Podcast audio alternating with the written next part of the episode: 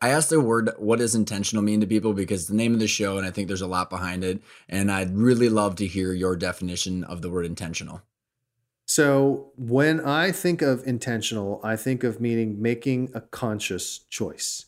And the thing is, making a conscious choice is your best option because the other option is making an unconscious choice. Even if you think you're not choosing, people always think, oh, I can just wait a little bit, get a little more information, and then make the decision guess what? You're making a decision, you're making a choice. You just don't realize it.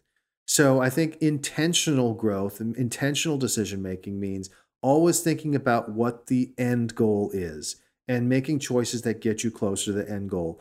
And you're not always going to be right. You know, I wish I were right 100% of the time. I can assure you I'm not. But if you're intentional about it, you'll be right a lot more often and you'll make progress a lot quicker and you'll have a much greater chance of getting to that place that you ultimately want to get. Welcome to the Intentional Growth Podcast, the show that teaches you how to grow the value of a company with an end in mind. Host Ryan Tansom interviews top business leaders, authors, entrepreneurs, and other professionals who share their experience and expertise about buying, growing, and selling companies. How's everybody doing? And welcome back to the Intentional Growth Podcast. This is episode 269. My guest today's name is Chris Yeh, and we're gonna be talking about blitz scaling, the lightning fast path to creating massively valuable companies. Chris is an entrepreneur, investor, writer, mentor. Chris earned two bachelor's degrees with distinction from Stanford University and an MBA from Harvard Business School, where he was a Baker Scholar. Over the next few decades, Chris has worked with hundreds of companies from internet startups to Fortune 5, Fortune 50 powerhouses. Chris is the co author of the New York Times bestseller, The Alliance, as well as Blitzscaling with Reid Hoffman, who is the co founder of LinkedIn. Chris wrote Blitzscaling with Reid to explain how some of the largest companies in the world, like Amazon, Airbnb, and Uber, use a specific set of strategies on offensive competitive strategies that prioritize speed to achieve massive scale at incredible speed. We've all seen what these companies have done, and Chris and Reid break it down in blitzscaling. They leveraged their combined experiences interviewing many of the most influential founders like Eric Schmidt from Google, Chris and Reid summed it all up in these basic principles behind the fast scaling and calculated risks of industry disruption companies that impact the world. And they've gotten an absolute ton of praise for the book uh, from people like Bill Gates, who wrote the foreword to the book, Sheryl Sandberg, Brian Chesky, and Adam Grant. And Chris today on the interview is going to break down what blitzscaling is and demystify some of the world's what some of the world's most valuable companies did in order to reach their highest highs we're going to break down the different principles and methodologies in the book and how they can apply to any idea or any business. And I'm super pumped about this interview because I believe that the sheer size and influence of the biggest tech companies today can in- imitate, eh, I'm sorry, intimidate even the craziest entrepreneurs with a really good idea and a ton of capital. And today, Chris is going to demystify those strategies and we're going to break them down that he has and uh, what that he has them outlined in the book. And i hope it helps foster the next generation of entrepreneurs who are willing to blitz scale their ideas into being so we can make the massive changes we know are necessary to live in the world that we all want to love and enjoy and I just really hope that we get a lot of passion behind the idea that this is possible for anybody if you combine the capital, the idea, the hustle, and the methodologies. And even people that are sitting in their basements or working in their current company have the possibility and the tools needed to make the impact that they want. So without further ado, here's my interview with Chris Yeh. Sponsored by Arcona's Intentional Growth Digital Course. Ryan Tansom and Pat Hobby show you how to shift your mindset away from solving for annual income to focusing on strategies that create long term value, giving you the freedom and choices to take control of the future destiny of your business. Accelerate your knowledge with 36 videos and dozens of exercises that combine decades of experience buying, growing, and selling companies. Learn more by going to arcona.io or visiting the show notes. Chris, how are you doing today? I'm doing great, Ryan. It is another beautiful day here in Silicon Valley. I uh, I say this, but I that I look I'm looking forward to this, but I'm really looking forward to this uh, conversation with you. I was on as we were I was on your website after reading your book and you said I want to help people build ma- massively valuable companies that can change the world. I was like, well, I mean, does that just sync up with what I'm trying to help people do? So I am a, I I think for the listeners who are not familiar with blitzscaling, um, uh, just give us a you know quick overview of your background and then why you wrote the book, and then we can dive into some of the components and the practices within the book. Absolutely. So I have a classic Silicon Valley background, which is to say I'm not from here. I originally grew up in Southern California and then came up here to go to school at Stanford, which is, of course, a fantastic university. This was at the very dawn of the internet era. And so I had no idea I was going to go into the startup world. But after I graduated, I ended up getting recruited by a company called D.E. Shaw, which is probably best known as a very secretive hedge fund that was the company that Jeff Bezos worked for before he started Amazon. And alas, he left about 18 months before I got there, so I did not meet Jeff during that time. But I still met a ton of other smart people. And the company itself brought me on to help them with internet startups. So this was during the mid 1990s. And right out of the gate, as soon as I was done with college, I was working on internet startups. And I've stayed with the startup world ever since. It's been 26 years now, pretty astonishing but it's been a great run. And along the way, I've started a number of companies, I've founded a number of companies, I've run companies, I've advised companies, hundreds of them. And then later on, after a couple of adventures, some successful, some not, learning experiences, we like to call them. Uh, ended up working with my friend Reid Hoffman, the co-author, uh, sorry, the co-founder of LinkedIn, to write a couple of books, starting with the Alliance in 2014, and then Blitzscaling, the book we're going to talk about today, in 2018. And since then, it's been a whirlwind of going around the world spreading the gospel of Blitzscaling.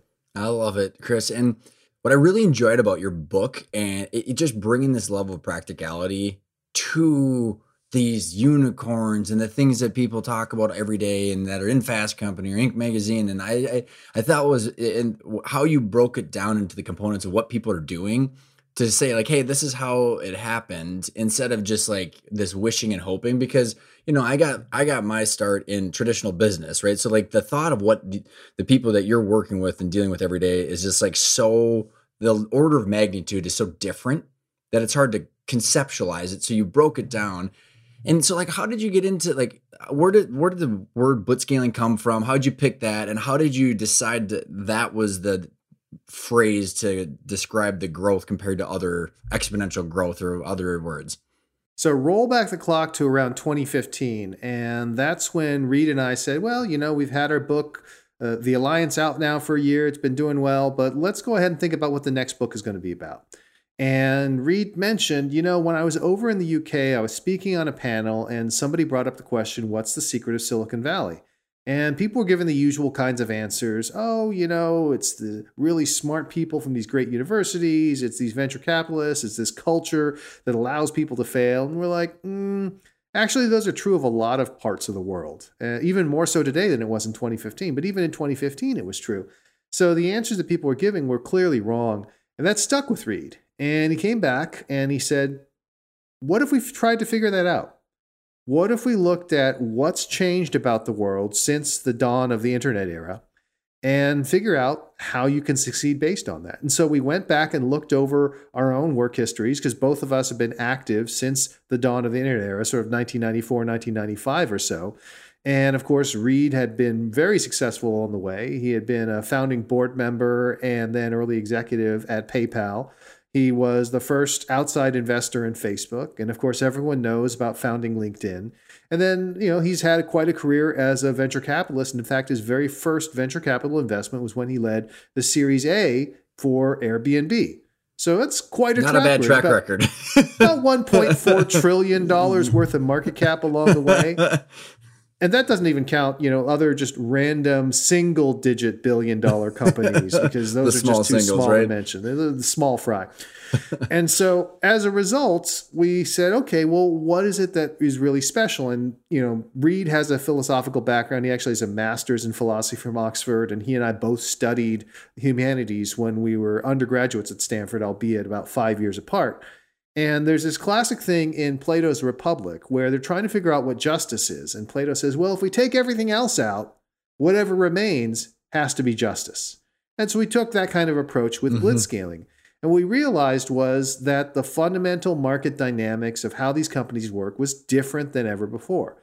So in the past, of course, there were companies and they would grow quickly, but there wouldn't be companies like a Facebook, which would be started in a dorm room and less than a decade later would be the world's largest, most trafficked website and one of the world's most valuable companies. I mean, that is just insane speed. Mm-hmm. And we're like, well, mm-hmm. why are things so much faster than ever before? And the answer, of course, was the internet. Right? The internet connected us all together. It created this global distribution, made it possible for more and more companies to grow faster than ever before.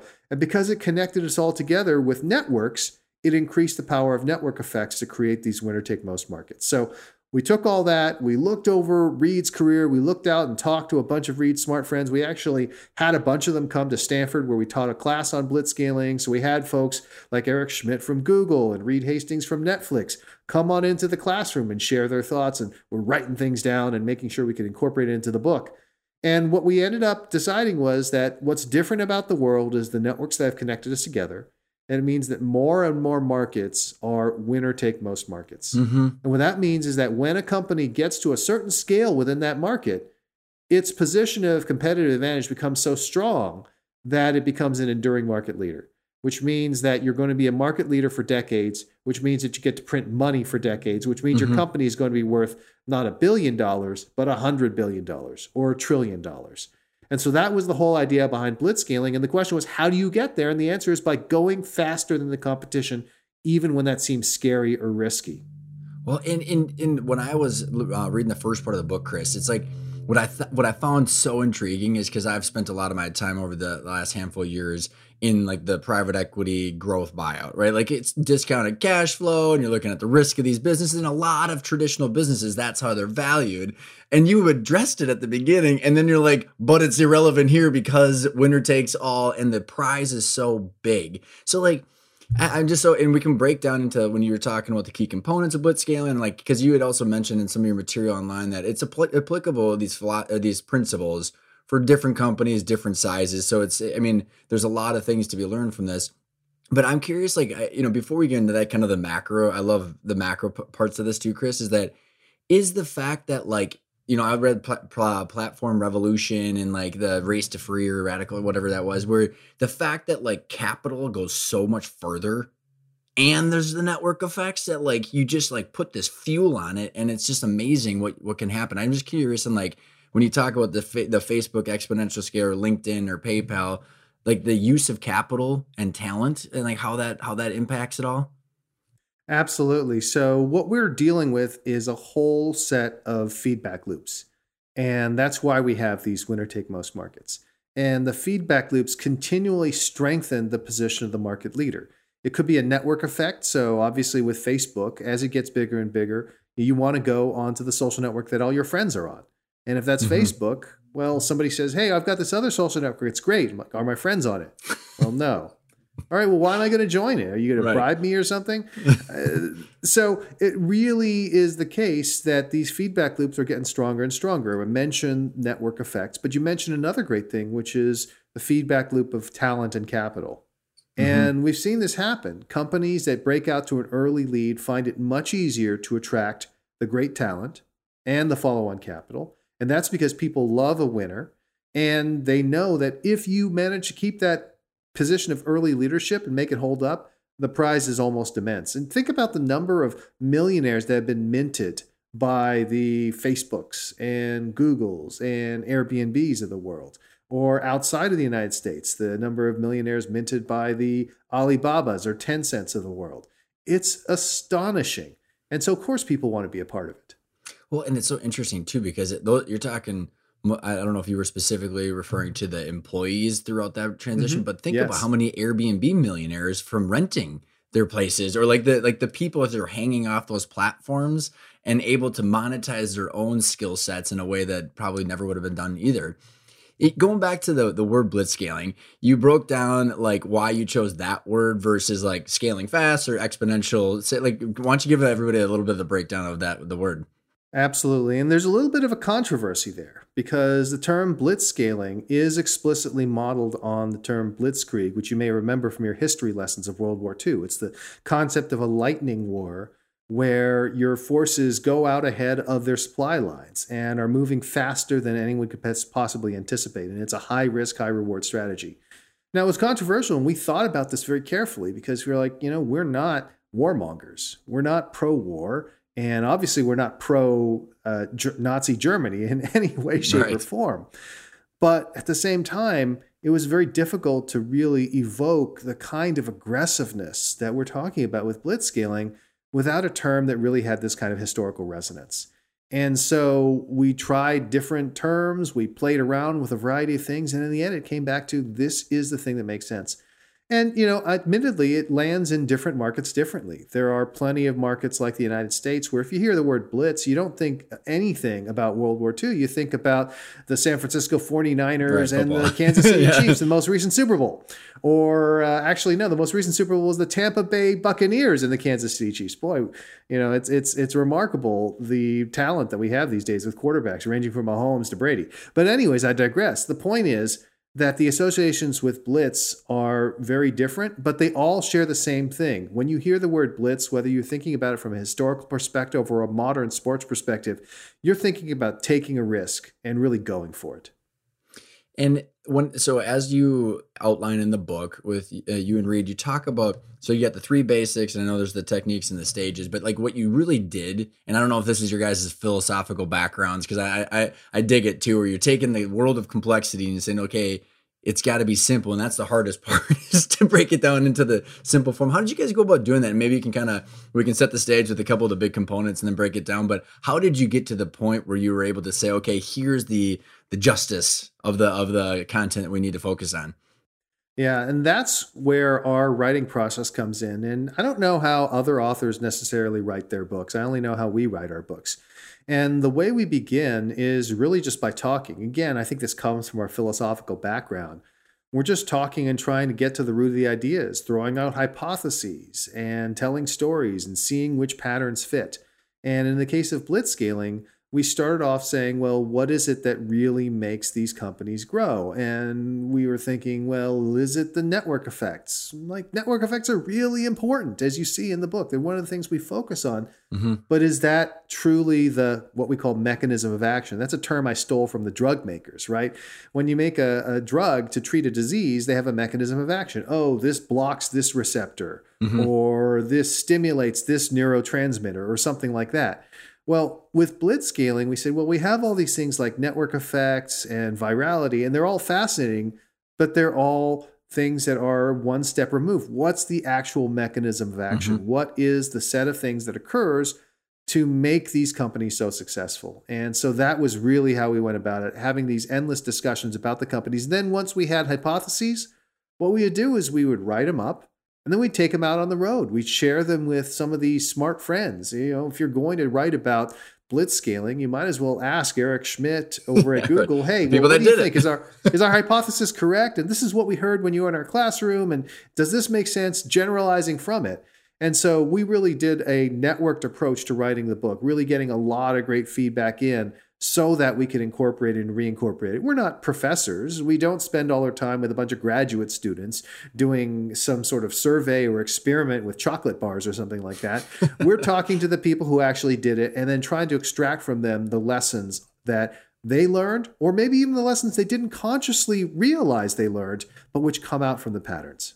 Well, I, I found you actually just hit again on a good point because I was like, as I was reading the book, it's like you could tell like as Reid's articulating it and you're describing these stories, like it's almost like the the truth was discovered in the reflection process more so than like because you if you think about how many people went through all of your five stages of of actual blitzscaling and you're going like to get to that nation stage some people did it uh, like by accident. I, I, would say they had the raw goods, but like you know, when you said you're going back and reflecting on it, you're going, "Oh, like they, there's something common among the people that got there." And this is one of the reasons why Reid is one of the perfect people to be involved in writing this book because most people they're involved with one hundred billion dollar company, right? They don't end up being a key part of starting three or four of those companies. right. And so as a result, being able to see the pattern play out over and over and over again, I think helped Reid draw some of those conclusions. Because most of the time, let's face it, if you were for example, a great entrepreneur like Larry Page over at Google. You're going to draw a certain set of conclusions, but they're only going to be based on one experience. Whereas if you've helped build PayPal and LinkedIn and Facebook and Airbnb, you know, you start to see what the common threads are. So let's let's dive into some of those common threads because I think what again what was interesting about the book in your guys' work is that it, it is demystifying saying okay like this is how someone literally got from their garage or their basement to the point of one of the most powerful or like influential or, or, valuable companies. So I don't know if you want to break it down to the basics. I know you got the, the techniques too, yep. but like I, you've got your probably your process and how you're wrapping the the logic together. Absolutely. Well, I'll just give people the straightforward summary, which is you begin with the concept of technological innovation. Now, there's a reason why most of these companies are technology companies. It's because they're taking advantage of a market that has changed. And most typically, markets change because of new technologies and innovations. But the innovation itself is not enough. That's where the next stage comes in, which is not just technological innovation, but business model innovations. One of the things we observe over and over again is that the enormously successful companies don't just use the same business model or revenue model of the past companies right? The people who tried to just take existing businesses and shove them onto the internet failed. Whereas the companies that built from scratch, that realized that there was a new way of doing things, were the ones that succeeded. So Google, instead of focusing on we're going to run ads like we're a magazine with ads between the pages, Google instead said, well, we're going to have this concept of self service ads in AdWords. And this is going to end up creating a two sided marketplace and building some strong network effects that are going to make us the dominant player. Now, again, did they think about that right at the very beginning? Probably not. They were just trying to figure out what to do. Google very nearly well went out of business. There were times when the investors were thinking about shutting it down. Fortunately, they managed to figure out the right formula before that happened.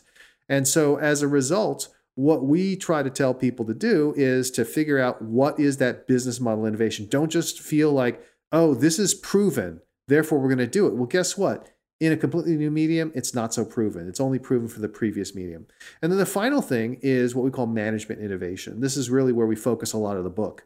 Because if you, in fact, develop this great new technology or adopt this great new technology and create a new business model that takes into account you're growing incredibly rapidly, all of a sudden you have to manage the company really differently. all the yeah. management we read about in the Harvard Business Reviews of the world, and we've written for Harvard Business Review, it's probably the premier management magazine. It's written from the perspective of an ordinary business, from the perspective of an extraordinary business, even like the great corporations of the past for decades. For example, mm-hmm. General GE, Electric. Yeah, there, yeah, there where we go. learned everything. Well, how does GE do it? How does GE do it? Well, guess what? When you have 20 people and you're going to have 200 people next year, and none of you have been to business school, doing it the way GE did it is probably not going to be relevant. And so what we said is you have to understand that this stage, that this process of blitzscaling is so counterintuitive. You've got to adopt new management innovations in order to make it work. And that's where we then go through and, and explain blitzscaling in terms of how you grow and how you manage that growth.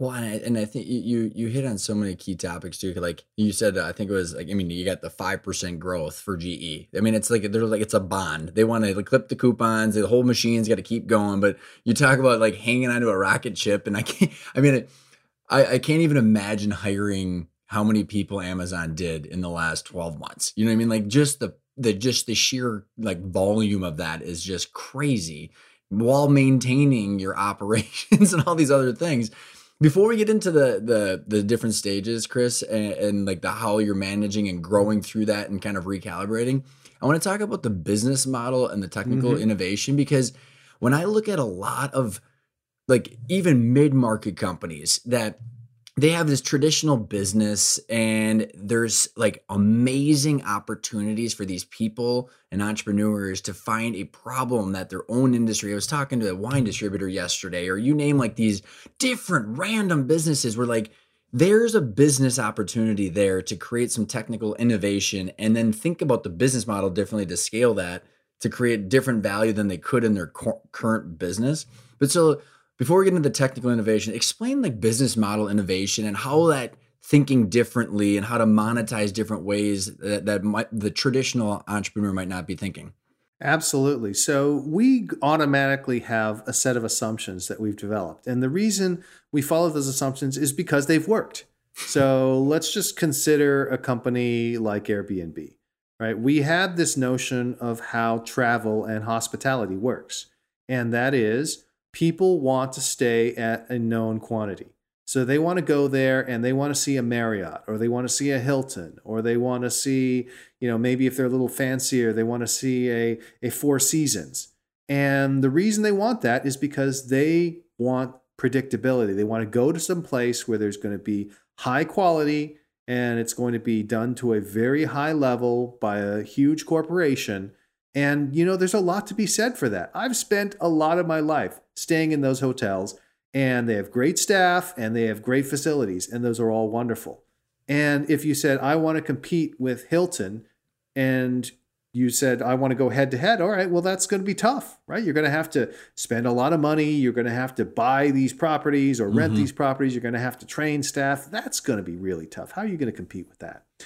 If, on the other hand, you said, well, tell you what, instead of having these enormous hotels with professional staff where there is a brand that has a certain kind of experience, what if everything were different? What if there was no professional staff? What if instead of staying in a hotel, you stayed in someone else's home? Now, it all sounds absolutely insane when I put it that way. And yet, changing the fundamental nature of the hospitality business model is precisely what has made Airbnb so Mhm. successful. Because by tapping into the network of people who, as you described it, are entrepreneurial, looking to build their own businesses or maybe make a little extra rent so that they can pay their mortgages, it's been able to grow to the point where there are more Airbnb properties than there are Hilton hotel rooms. And because it's an asset light model, it's a marketplace model, they've been able to generate this incredible economic engine as a result. But it's not like people thought to themselves, hey, this hotel industry is broken. I Mhm. can't stand it when I go to the Hilton. No, people are like, yeah, hotels work. And it's It all still works working. just fine. And it's Yeah. still working. And there's still plenty of people who go to them. But by really saying, okay, we're going to turn this business model upside down, Airbnb built an enormously valuable $100 billion business. When I think about like, and I don't know where in the process of this is of looking at the market opportunity, because that also probably gets into the anxiety of grow at all costs. To because the moment the idea and the shift happens in the marketplace, it's like we got a race to, like you said, ca- capture the market. We're thinking about monetizing things differently. I think is just interesting. And when you and I don't know in the process of uh, when you're talking to all these people in the research of the book of like looking at the market cap opportunity, Chris. Like you, especially if it's a new concept like of search, or like you know, even when you guys were talking about with Rita on the you know the Rolodex of professional, you know, and a digital. You talked about. I can't remember what the other person was, the other company was, but it was like the digital Rolodex versus how you guys, how Rita created LinkedIn. But how do you even like assess the market cap? and then go okay now we have to burn cash and people and grow as fast as possible to capture that like you, i don't know if the question's making sense. No, no, I, sense I, I absolutely get it. So, okay good and and I I would say that the answer I give to people is you have to think about it from the perspective of the individual user. And at the end of the day, are you giving the individual user something new? And in the case of Airbnb, they were giving the individual user something new. It took them a while to figure out what that was. But what they're giving the individual user is the ability to stay not in a hotel, not in a small little room, but an entire apartment that's located in a neighborhood, not in some sort of downtown business district. And it's a way of staying when you're traveling that's more similar to the way you stay at home. And that lends itself to a different experience. And also, by the way, it's often less expensive, especially if you need to rent a place for a couple of people. And so it ends up being a better product. And so at the end of the day, you could have all these notions of, oh, it's a two sided marketplace and the take rate is 15%, and therefore the Engagement rate, is this and that, yeah. blah, blah, blah. the question is, is it better for the end user who's actually going to provide the money into the system? And if it is better, then you figure out, okay, what kind of innovations do we have to put in place to make this thing scale up and to make this thing work? But you have to begin with this is better than what currently exists. And if you don't do that for the individual user, you're never going to get anywhere, no matter how cool it sounds on paper. no and it's so interesting because like the it, I, how difficult is it for people that have like maybe they're entrenched in a big organization or some traditional business model to think about how the end user could be different? I find so many, especially with a lot of the a lot of the mergers and acquisitions these days and people just trying to do arbitrage. It's more about the financials and then it's like let's optimize for the end user and constantly thinking about how to reinvent when you could be almost like sabotaging your cash flow. And so like how do you how do you see people successfully breaking outside of that traditional mold? So i think a big part of it is having comfort with uncertainty and risk and the funny thing is, there's a lot of uncertainty and risk in just following the traditional business model, too. Mm, it's just that we don't feel it, right? So, all those people who run these big companies, they're very smart people, right? When you say, oh, wow, that big dinosaur company, I can't believe they didn't see that coming. They were like the Titanic. So, for example, a great, a great thing is in the cell phone market, right? In 2007, Nokia was the dominant cell phone provider Isn't on the crazy? planet. I mean, fast, huge, yeah. one of the world's most. And within three years, they were sold off to Microsoft, right? That's how quickly it can happen. And it's not because there are people there who are dumb, right? The people right. who are at these companies are very smart and they got there by being very smart. But the thing is, when you're inside a big company, your job is not to take risks. Your job is to avoid risks. Your job is to do things that will play that to play the numbers and do things mm-hmm. that are going to advance your career. And so what happens is people play it safe. They do the things that seem reasonable to everyone. And if you only do things that everyone will agree on, then by definition, you're not doing anything unusual. You're not doing anything that other people wouldn't do. And so you're condemning yourself to mediocrity. And the reason why people are able to do this in the startup world is they're dead by default their company is going to die unless they do something special.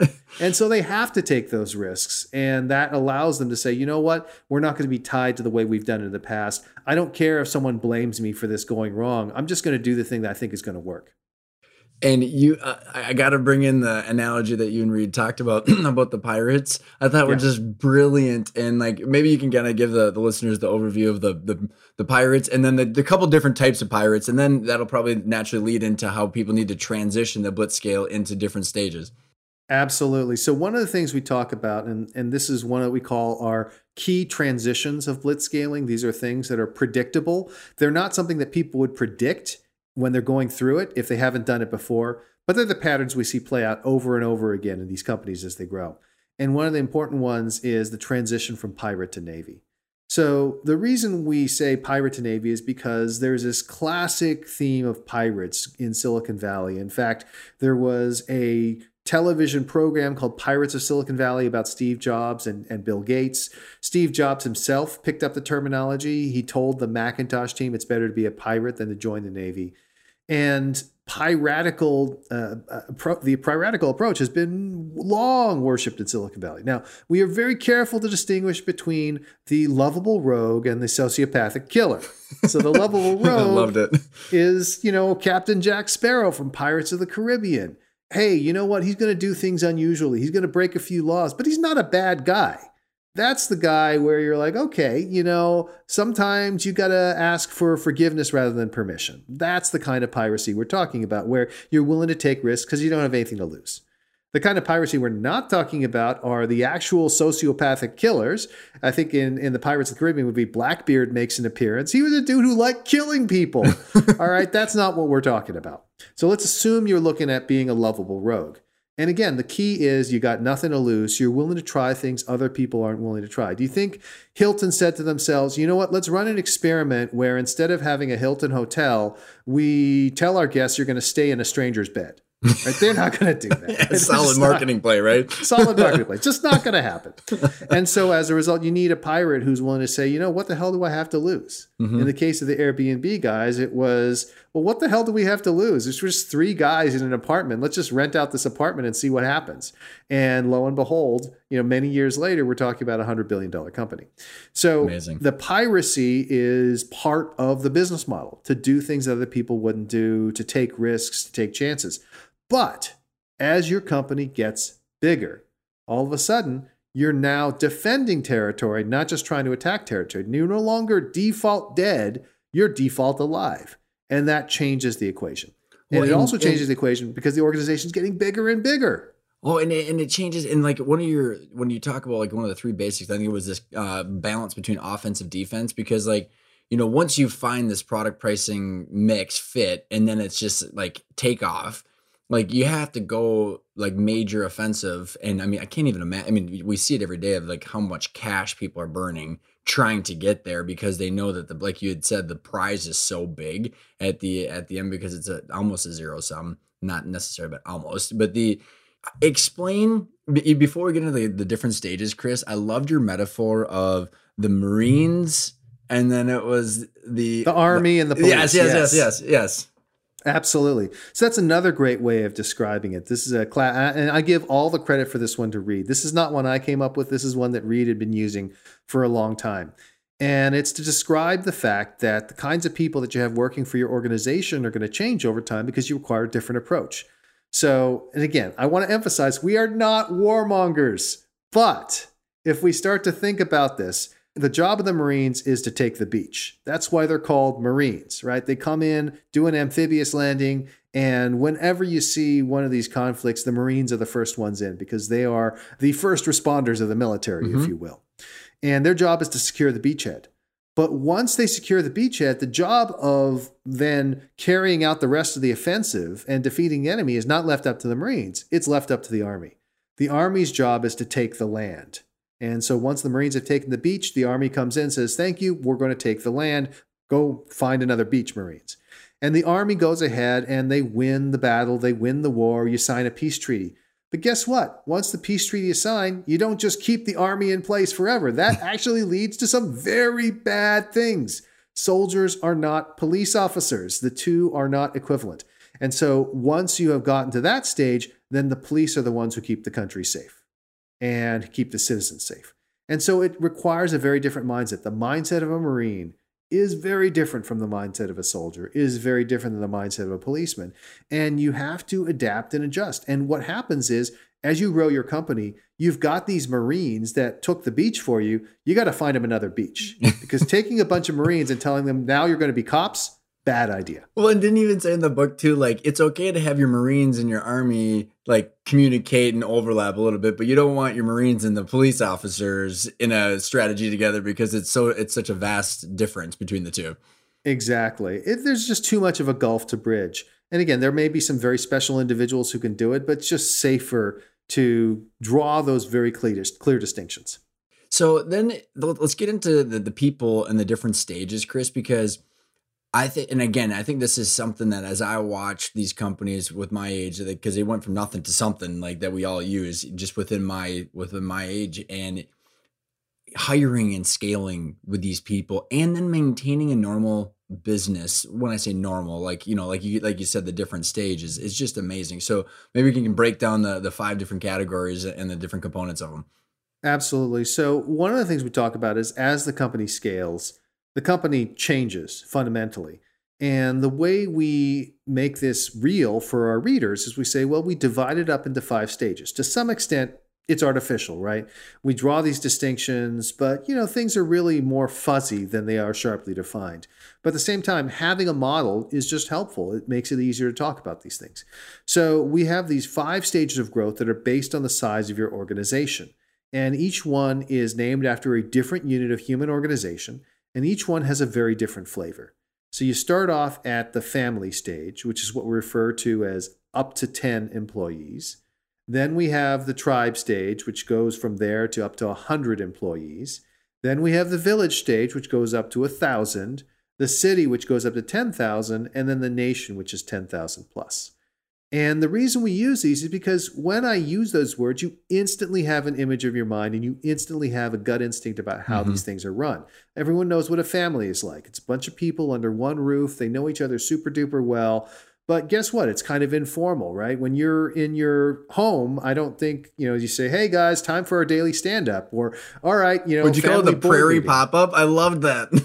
what, what the ground exactly the, The groundhog, the groundhogs and gophers, right? Prairie a- communi- prairie dog communication. there you go. So that, that was it. Th- and that's what happens at the family stage. You know, you're, you're all sitting around in an office in a bunch of cubicles. Someone pokes their head up and says, "Hey, you know, I got a problem." Everyone's like, "Oh, yeah, let's figure this out." And everyone's doing it in a very informal way, and it's great for that stage. But mm-hmm. eventually, you need more people, right? It's very rare to have a company that is worth $100 billion run by four people, right? You got to actually keep building. And so the next stage after that is the tribe stage, where you know, now all of a sudden you're not all under necessarily under one roof. You don't all see each other every single day, but you still kind of know each other, right? You know every member of your tribe. You'd be able to pick them out of a police lineup. You see them every now and then, and you're still able to be pretty informal. But it's not the same as the family. Now you've actually got people who are like running different parts of the tribe, and you got a tribal leader. The next stage after that is the village. With the village, you're not going to actually know everyone, right? All of a sudden, your company gets to a certain point, and you probably reach this as you guys are growing your company. You didn't know every single mm-hmm. employee. Not every single employee got to break bread with you on a regular basis. It's just not possible. The actual mechanics of seeing that many people just doesn't work. And so now we have to go from being informal to formal, to having rules, to having processes, to having pro- ways for people to work together. And then when we go from village to city, again, it goes even further, right? Now all of a sudden, it's something you have departments within the city that are enormously powerful, right? Corresponding to different business units or business different business departments within the company. And then at the nation stage, it's very similar to the city stage, but now you're thinking a lot more about foreign policy as well. You start to really look outward and say, how do we relate to the other nations that are mm-hmm. athwart this stage? So when we use those stages family, tribe, village, city, nation it's a shorthand for your company's going to change a lot as it grows. And each time it goes up one of these orders of magnitude in size, it's like it's a different company. And you got to understand that and anticipate it so that when change comes, you embrace it as opposed to resisting it and trying to run a company that is 10,000 people with the tactics that work for a 10 person company. And I think about just the complexities with it. If you were to take 100 years and go through that transition, I can't imagine most human beings are capable of going through that one individual, right? And then I think about the, the just the sheer speed that these companies go through those transitions. Mechanically, how are people dealing with that kind of scale of like the people and the systems and the processes like what like what are the guiding true norths or like what are the things that you see chris that are that are helping everybody kind of at least attempt to row in the same direction Well, this is a really tough one because it involves this hyper growth. And again, just to give you a sense of it, you know, one of the companies I've been studying recently is a company in China called Pinduoduo. That is one of that is literally, if you measure by revenues, the fastest growing company of all time. Hmm. Right? It went from being founded in 2015 to being a 10 billion dollar, 100 billion dollar company. I don't even remember the figures by 2020. right? We're talking about the most insane growth you've ever seen. And when you grow that quickly, right, all the normal processes break down. There's Every no day. way every day. every And day it- ironically enough, I'm actually looking at investing in a company that is the Pinduoduo for another market. And I was talking with the early investors in the company. They'd also invested in Pinduoduo, and they were saying, you know, they're barely keeping the wheels on the train, and that's a good thing, right? Because the idea is you got to keep growing, even if the wheels are barely on. So, how do you actually make this work? So, there are a couple of sort of true norths, as you described it. One is the question of building a culture. And you hear all the time about how important culture is. The reason culture is important is because when the companies are growing that quickly, the founders cannot be everywhere. There's just not enough of you to go around. And so, in order for people to make the right decisions when you're not there, you have to be able to build a culture. There's no way to build a set of rules that will cover all the different possible situations that'll come up. This is actually a lesson that we drew from Reed Hastings over at Netflix. He had a previous company called Pure Software, which was very successful, ended up making him rich. But at that company, he was still young and inexperienced. And his solution, whenever something went wrong, was to make a rule to make sure that bad thing never happened again. This is very common, right? This is often the way that like a sports league will proceed. Oh, they did that. That was wrong. Okay, put a new rule in. And what he said is eventually he realized they'd built a company where he'd driven out everyone except for the rule followers. oh yeah And Yeah, now yeah. he's like, why am I why am I working at a company I wouldn't want to work for? Mhm. And so the solution to that is not to try to cover everything with rules, but to cover everything with culture.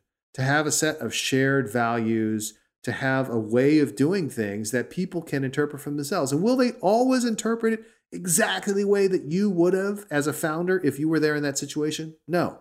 But as a founder, you also have to learn to let go of that and say, you know what? Uh, I have built the culture, but the culture, I'm not the sole determinant of the mm-hmm. culture. I'm not the sole determinant of what is and isn't right. I'm going to offer my suggestions, but in order to build something this big, I got to let go of some of that control. Chris, um, that last comment is actually a perfect. I, I was going to ask you the question anyways, but it perfectly led up to it. Is like, what component of ego gets in the way of people with this? Whew, boy, so many, so so many components. So I would say that the biggest problem that happens is that people tie their identity and their self worth in with the company. And this is dangerous on so many levels. It's obviously dangerous if the company fails and then you feel like you yourself are a failure. That's pretty obvious. But it's dangerous even if you succeed, right? Tying your self worth in with the company is insanely dangerous believing in what the what well i was going to say i'm revealing my age what magazines say about it. there's not even magazines anymore. They're magazines and magazines covered. I guess the, the the story at the top of the page of the website the flipper or the yeah right whatever it is. The big feature right? Focusing on those things is just a terrible idea and in fact is going to lead you astray.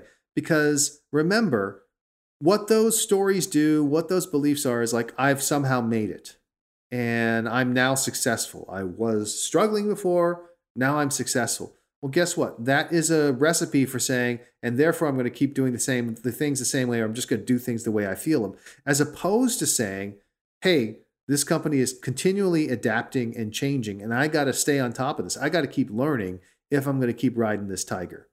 And so that's the problem that happens, right? People tie their ego in with the progress of the company and then they fail to see that what made the company successful is not them as a broad concept, but mm-hmm. rather being able to adapt and learn.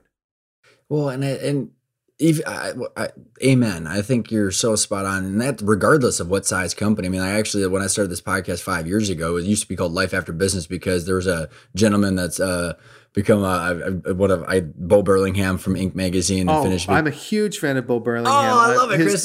His, yeah, his book awesome. Small Giants is yeah. an old favorite of mine. I've written about it before. Great, great oh, guy. That's awesome. So Paul Spiegelman's been on the show. Bo's been on the show twice, and then Jack Stack has been on the show twice. It's a great game of business. Yeah, I love it. I love it, and that's interesting because you're talking about Reed going from like a rule following culture, and I know he's now a big proponent of the great game of business too, and open book management, but like so honestly, Chris, when I started the show, I was so devastated because I was like, our, our my identity was totally in the business, and I was like, and then Bo said the worst question any ex entrepreneur could have is, "What do you do?" Like I used to, I used to be, and so it's right. like this.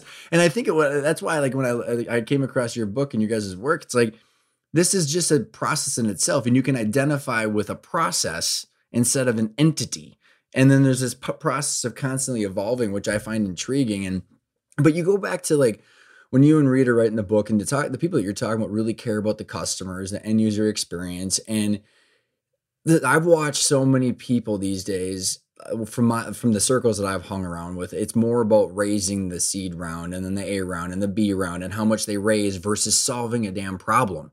And it just is driving me nuts. And I'm like, I've got clients that are you know mid-market businesses that are solving better problems and raising money.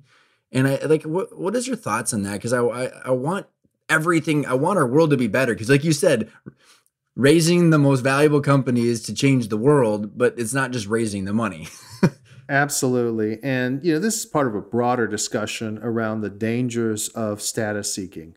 So when people get excited about raising money it's not because raising that money suddenly makes them richer. It doesn't, right? Technically, I guess they got a valuation and they can do the math and multiply their number of shares by the value per share and talk about it to everybody and talk about to everybody. But you know what? You cannot eat valuation. That's one of the sayings I, I, like to tell entrepreneurs. I love like, that. All right, you're you, you're you're thinking you're doing well. Okay, when you need to pay your mortgage or your rent next month, ask the landlord if they'll accept valuation. And the answer is no, you can't, right? And so as a result, people just go nuts for this thing. And the reason is we are acculturated to seek greater status. We all love being stat- high status. We're like, yeah, you know, I'm crushing it. I'm killing it. I'm doing great. I'm on the top of these web pages and my photo is appearing and I got this many followers. And it's all about status. And I'll let you in a little secret. You know, status can be useful, but it doesn't bring happiness. And it certainly doesn't reflect who you are. And that is the big problem. People raising money, I don't have a problem with people raising money if they have a purpose for raising that money.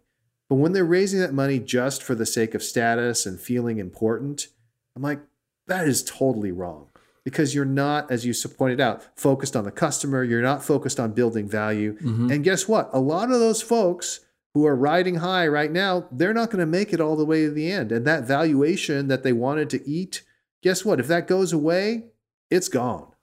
Well, and in it for what end? You know, like it, Chris, I, am assuming uh, maybe I shouldn't assume, but I, I, read this book, Conscious Capitalism, years ago, and I can only imagine that you like that too. I had Alexander on the show a few years ago, and like, I hope, like, when I think about like the philosophy that you and Reid packaged up to, together, and you combine that with the capital and the talent, and then tying that to a problem. So I just got done reading Gates's uh, how to avoid a climate disaster. Mm-hmm, like, mm-hmm. let's focus on those kind of things, right? Like, like shit that's going to change the world for the better for everybody. Absolutely. And by the way, this was one of our motivations for writing this book, which is that these techniques, these strategies, which have driven so much value, is wonderful, but they can be used to drive not just financial value, but social value as well. And I'll do a blatant plug for an organization I've long been a supporter of, of, the Unreasonable Group, which does social impact acceleration, working with social impact entrepreneurs, for profit entrepreneurs who are solving some of the world's biggest problems. And I do work with them every year because I want those entrepreneurs to have these techniques that allow them to scale up companies that are fixing the problems of the world. And the thing about blitz scaling is the idea of taking the risk and moving faster and, and doing things that are uncomfortable historically, that's something that only the most confident and aggressive people did. And typically, the most confident, aggressive people are oftentimes the most megalomaniacal and not necessarily the kind of folks that are, are thinking about the broader implications for humanity. And so, by taking this and demystifying it, making it possible for those people out there who have positive pro social values to understand that, you know what, you can do good and do well. And in fact, you can scale up doing good much faster. That's one of the reasons why we've put this book out there and why I go and, and talk on podcasts like this one, because who knows what amazing entrepreneur is listening right now and thinking to themselves, you know what? They're right. I can make a difference and I can make a difference faster than I ever thought possible. I love it. I'm gonna bottle that that whole comment up. And I just love it, Chris. And I in you know, to to to continue that whole like you know this like the megalomaniac and the narcissism that of the rage and all that stuff if we put put that over here and say that to the humble individual that's listening in is the reason could be the the reason to go through all of the craziness right? Like the it's the cause that actually i think because it's the same thing for me. Like at some point like i've had so many people on the show that have made so much money and they're so miserable and it's like and honestly, I'm like, I have so many purposes. I'll give you a couple. Like that's right.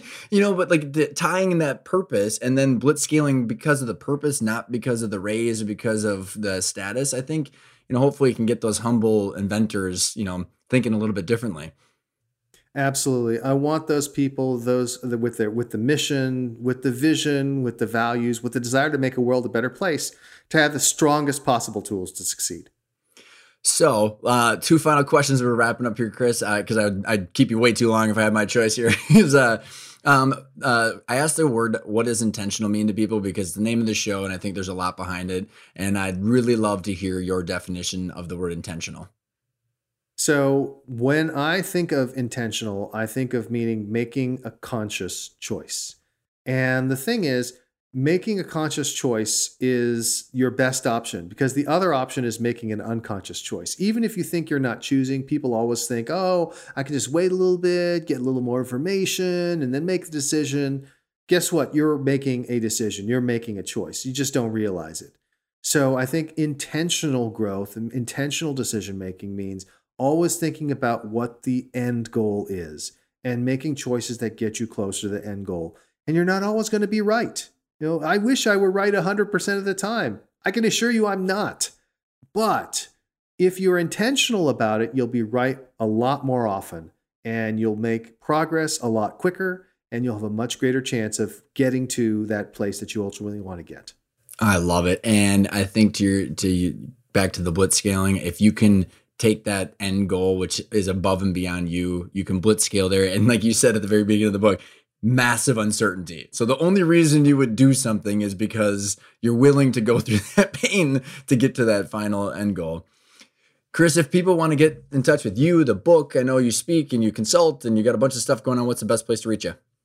All right. So they can always find information about me at chrisyeh.com. That's C H R I S Y E H, as in yellow elephant house.com. And if you're really interested in the ideas of blitzscaling, we do have an organization that helps people really learn those ideas in depth. It's called the Blitzscaling Academy. And you can just find that at blitzscalingacademy.com. And of course, if you haven't yet picked up a copy of the book, it's available at bookstores everywhere. And the audible version of it, the audiobook version, is recorded by Reid and myself. So you can hear our voices reading you the entirety of the book, Blitzscaling. And we'll have all those links in the show. Chris, this has been an absolute blast. So thanks so much for coming on the show. My pleasure, Ryan. I'm happy to come back on anytime.